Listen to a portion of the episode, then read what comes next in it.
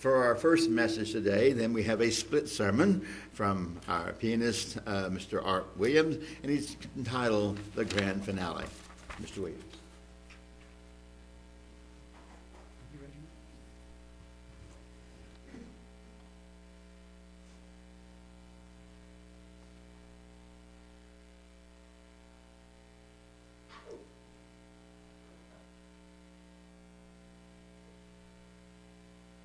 Well, we got a standing room only here this day, I see. One thing good about it is uh, I can see all your faces very well, and you're all looking very bright eyed and bushy tailed, as if you're all ready out to head out to someplace. Are you going someplace later? Some song lines go, lyrics go, bags are packed, ready to go, taxi waiting, blowing his horn. And it's already been said, some of us have already left. But the important question is are you ready? Are you ready for the Feast of Tabernacles?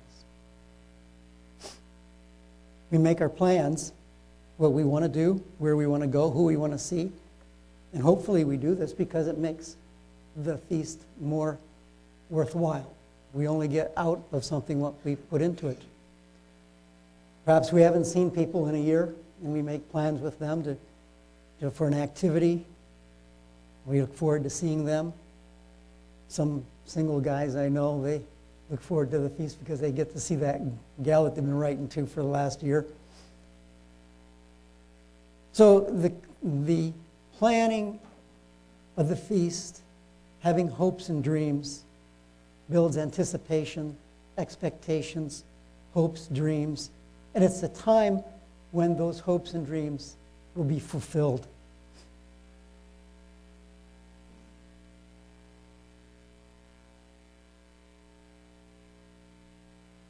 Looking around for any visitors that might be passing through, and I don't, don't see any.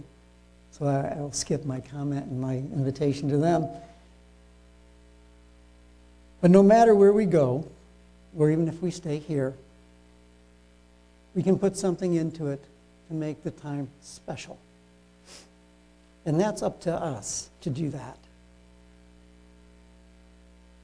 What, where, where we go, who we go with. And that's the physical side of the feast. And the, the whole holy day season that God has laid out for us lays out God's plan and they all focus on Jesus Christ. Passover, Jesus is the Lamb of God, our Passover lamb, followed by unleavened bread. Pentecost, he's the first of the first fruits. Trumpets, he's the returning king with his army to put down the rule of man and to establish the kingdom of God on earth. Atonement, he is our atonement. And tabernacles, this is government on earth, the millennium, wherein we get to participate, to put down the rule of man, to dry the crying eyes, to bring joy to the cast down hearts. And the last great day with the new heaven and new earth. And perhaps, in my own speculation that I like to dream about, a time, sometime out there after the last great day or during the last great day. There is no end to the last great day, it is eternity. And when perhaps each of you myself may have our own planet, our own solar system, that's why the universe is still expanding at an ever increasing rate. So it's something to generate anticipation and expectations for hopes and dreams for the spiritual fulfillment of the Feast of Tabernacles and the last great day, which is the grand finale of God's holy day season. And so, there's one more important question to ask. I ask at the beginning, are you ready? So I'm going to ask the same question again. But not are you ready for the physical feast, but are you ready for spiritual eternity?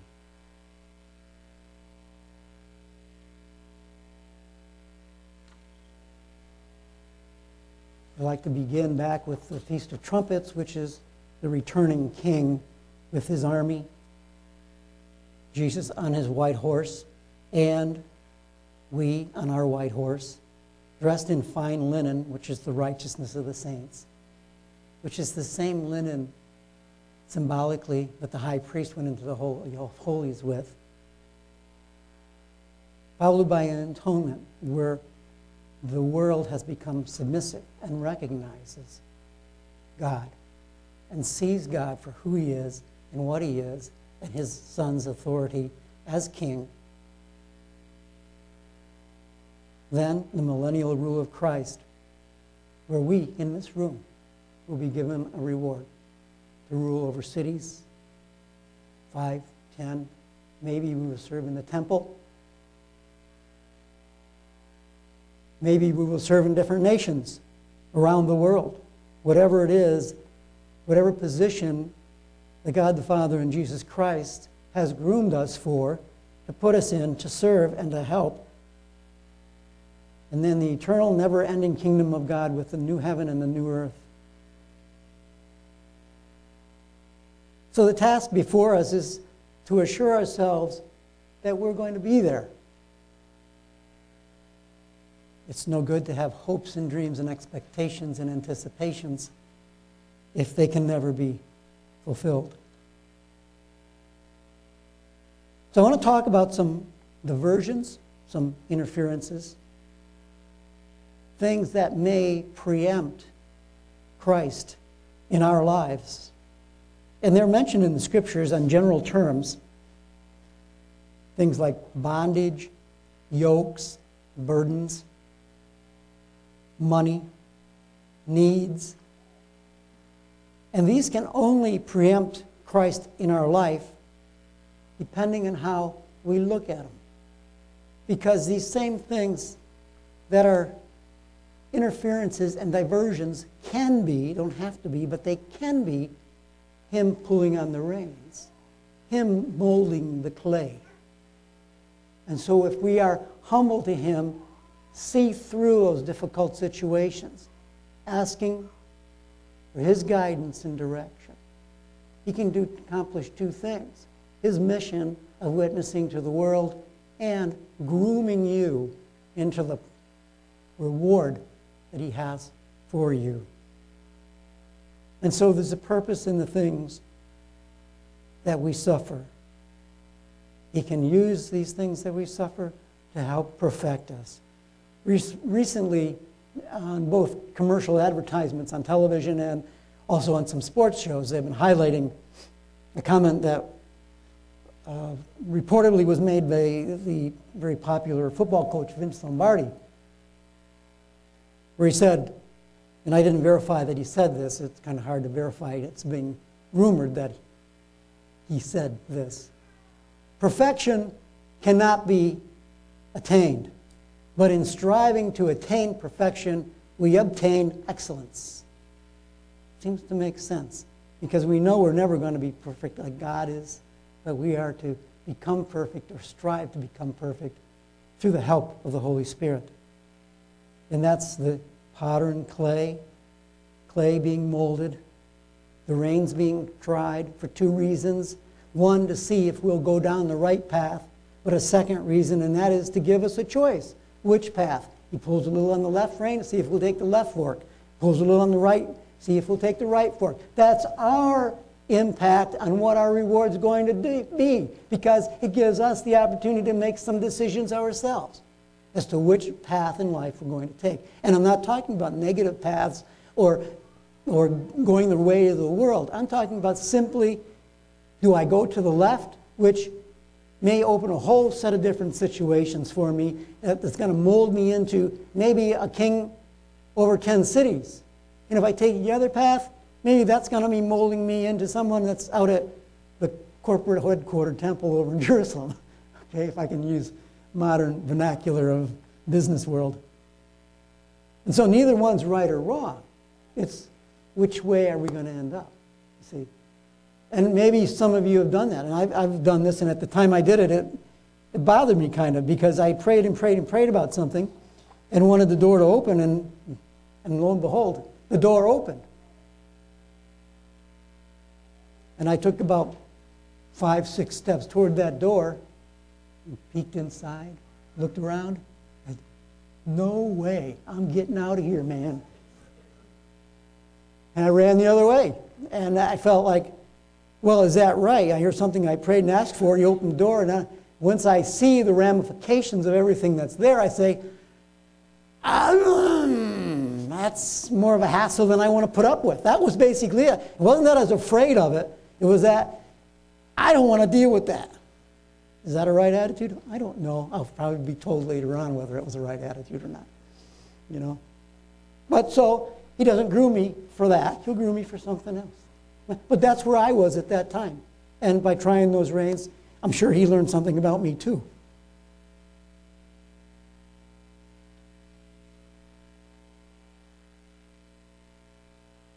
Scriptures tell us about the yokes and the bondage and the entanglements. And there are indications of the danger zone, the diversions and the interference. And those indications are where our mind is and where our lips are.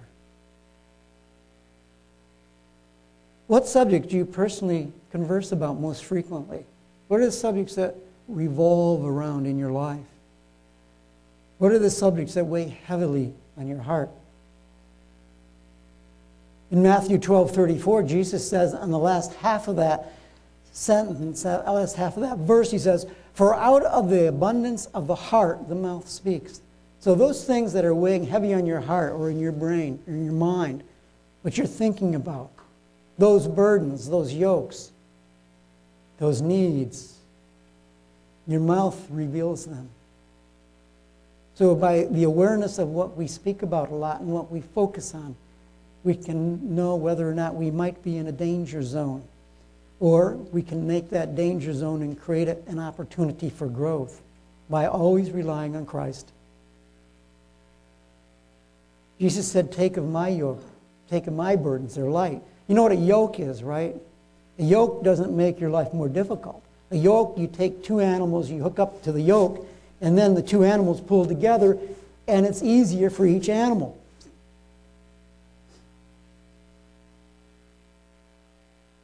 Now, Paul says, don't be unequally yoked. You know, you can design a yoke so that one animal is pulling more than the other. And he says, don't be unequally yoked, where you know, you're, you're doing all the work and the other person's playing video games, kind of a deal. It's not a healthy environment. Jesus says his burden is light because he can handle all the other problems that you have in your life. He can work them out.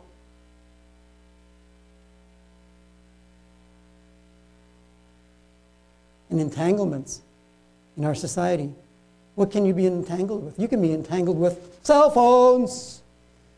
How many people driving down the, down, down the road?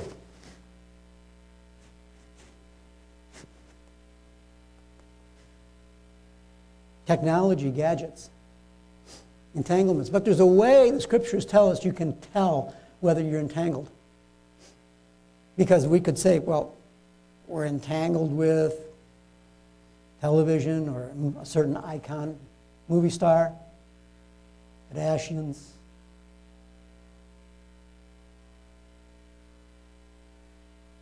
Could be anything. There are so many possible diversions today. Could be diverted by clowns.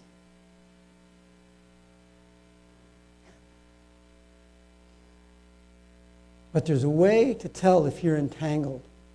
It has to do with the original Greek of the word entangled. Two definitions. One is you're holding grudges, and the second one is it creates anger in you. So if you have something that you think a lot about and it creates grudges or it creates anger, you're entangled. You're too close to it. Get away from it. Get closer to God. Get closer to Jesus Christ, whose burden is light. Whose burden is light.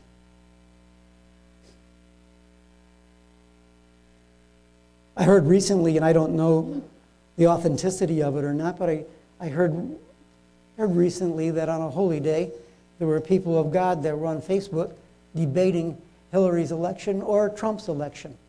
I'm appalled by that personally. The Day of Atonement isn't about politics of this nation. It's about Jesus Christ. And whether Hillary gets in or Trump gets in, God can work it out either way. It doesn't matter. He, will, he is in charge. He will make it come out the way He wants it to come out. But to be debating that on a holy day, I don't know. That's outside of my acceptability of actions on a holy day. Issues of entanglement, politics, social unrest, economics, school, marriage, divorce, children, grandchildren, sickness, health, growing old, all of them are under the control of God the Father and Jesus Christ. Every one of them. Do we talk more about politics and the events of the day than we do about the kingdom of God and the opportunities to be in the kingdom and our possible reward that God is molding us for? The solutions to all of these have one simple word prayer. Prayer is the solution.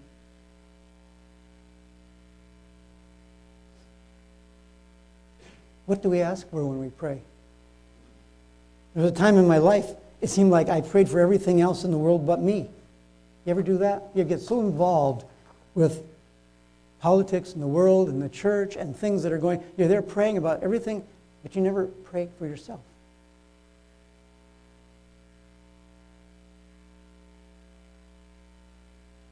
It's important to pray for ourselves. Because we need Him. There's a lot to be said about coming up short. There's a lot of instruction given in, in the, in the scriptures. Some of them focus on physical needs. It's interesting, the thorn in the flesh, Paul talked about it. Some of us have them. They can be, they could be simply allergies, but they show us our fragility. So it's reminding us why we need Him. Sometimes we take medicines. The medicines don't work if you have a sinus infection like I do, chronic for years and years and years, decades. You know, it, it's, it's always there.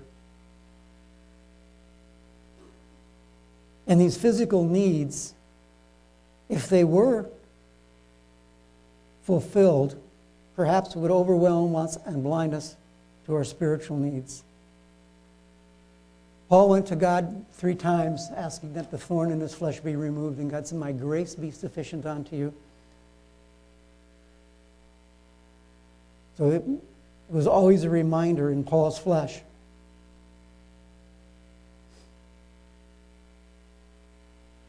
Physical needs, thorn in the flesh, can serve a spiritual purpose, again, if we respond to it appropriately.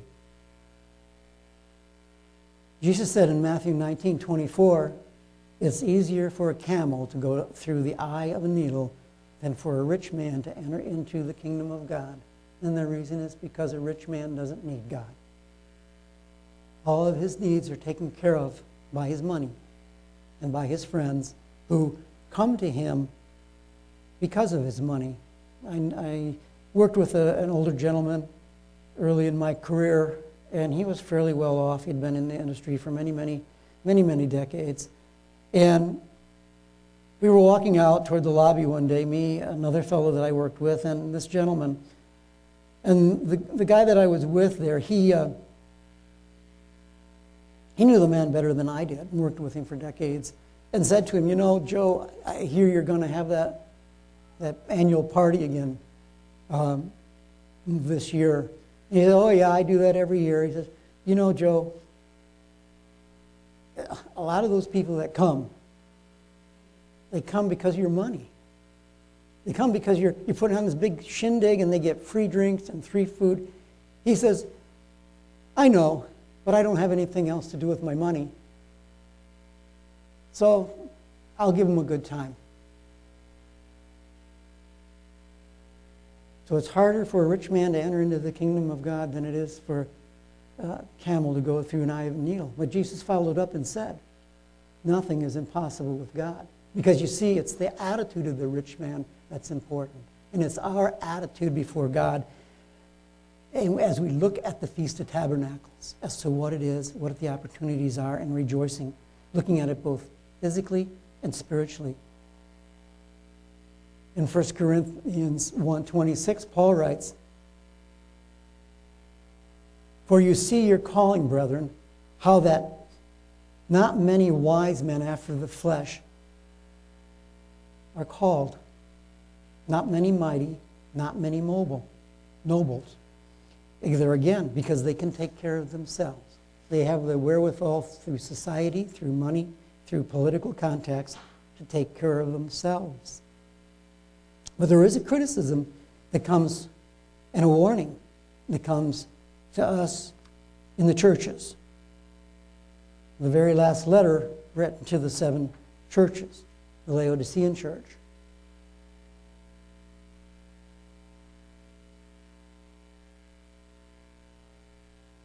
And perhaps our society can relate better to the Laodicean church than perhaps any other society before ours because of all the wealth and riches that we have. Wealth and riches that we have in our own lives and how that shapes our attitudes. And presumptuously, we assume food will always be in Walmart.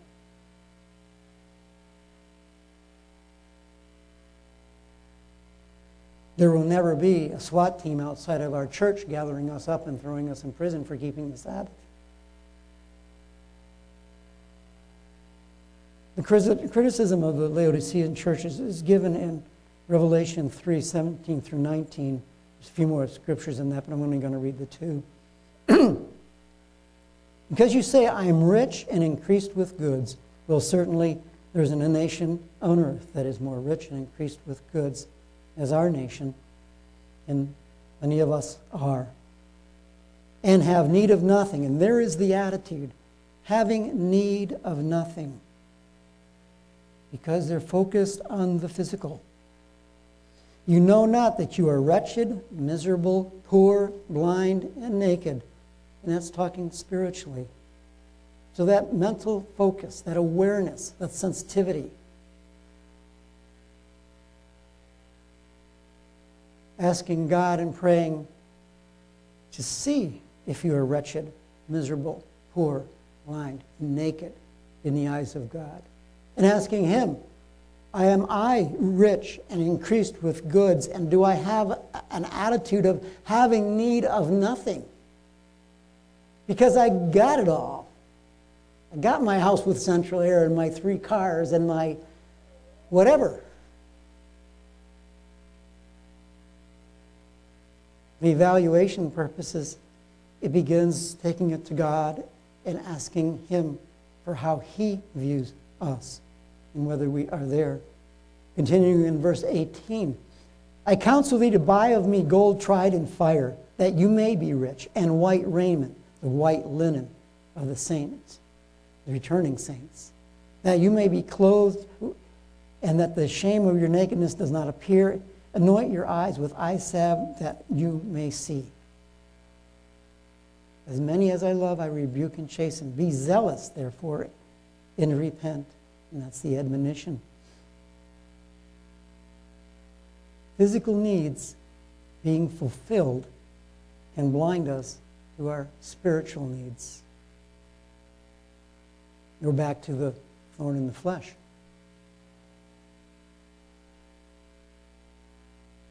Spiritual need, Jesus said the first commandment is love the Lord your God with all your heart, mind, soul, and strength. That's the foundation point.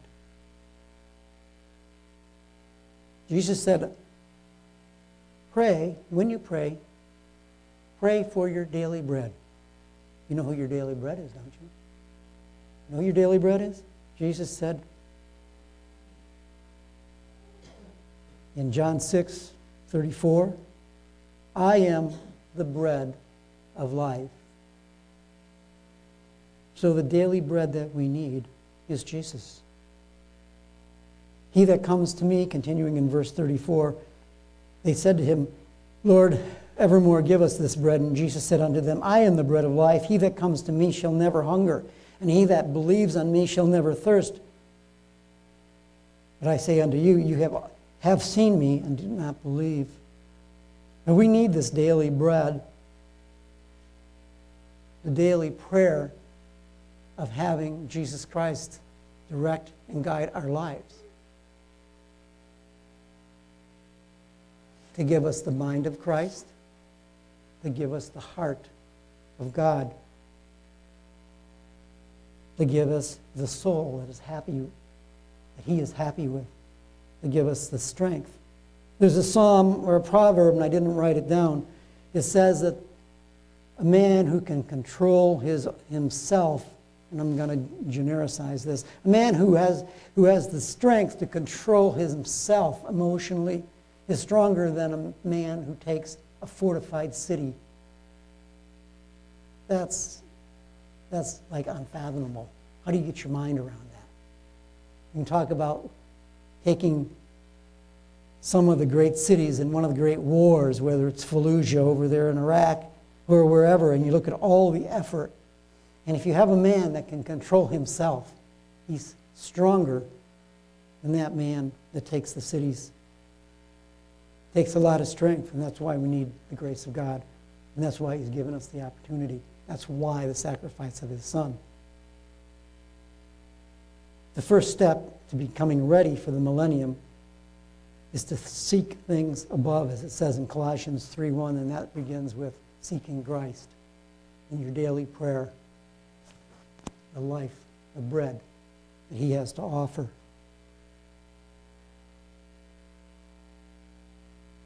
And then continuing in it, as Paul writes in Romans 2:7, patience and continuing in well-doing, well-doing.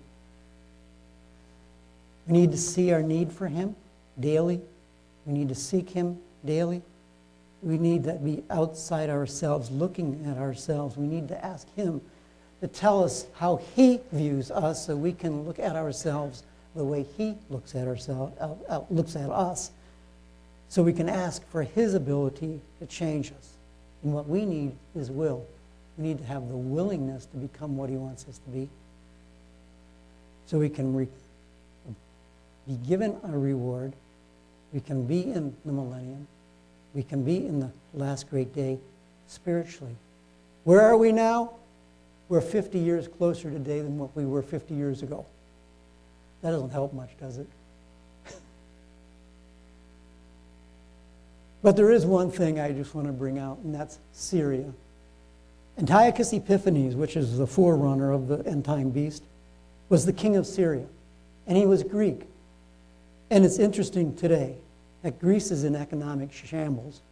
Syria is in the middle of a civil war and has been for some time.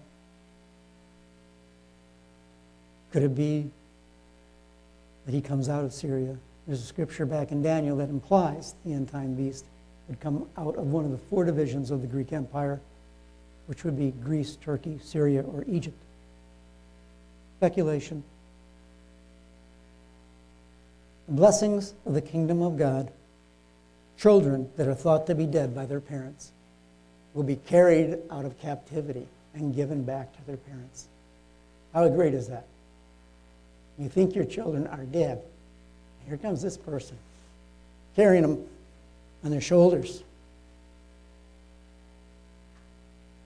And before they ask, he will answer their needs. And Egypt and Assyria, they will recognize God. And they will be in tune with Him.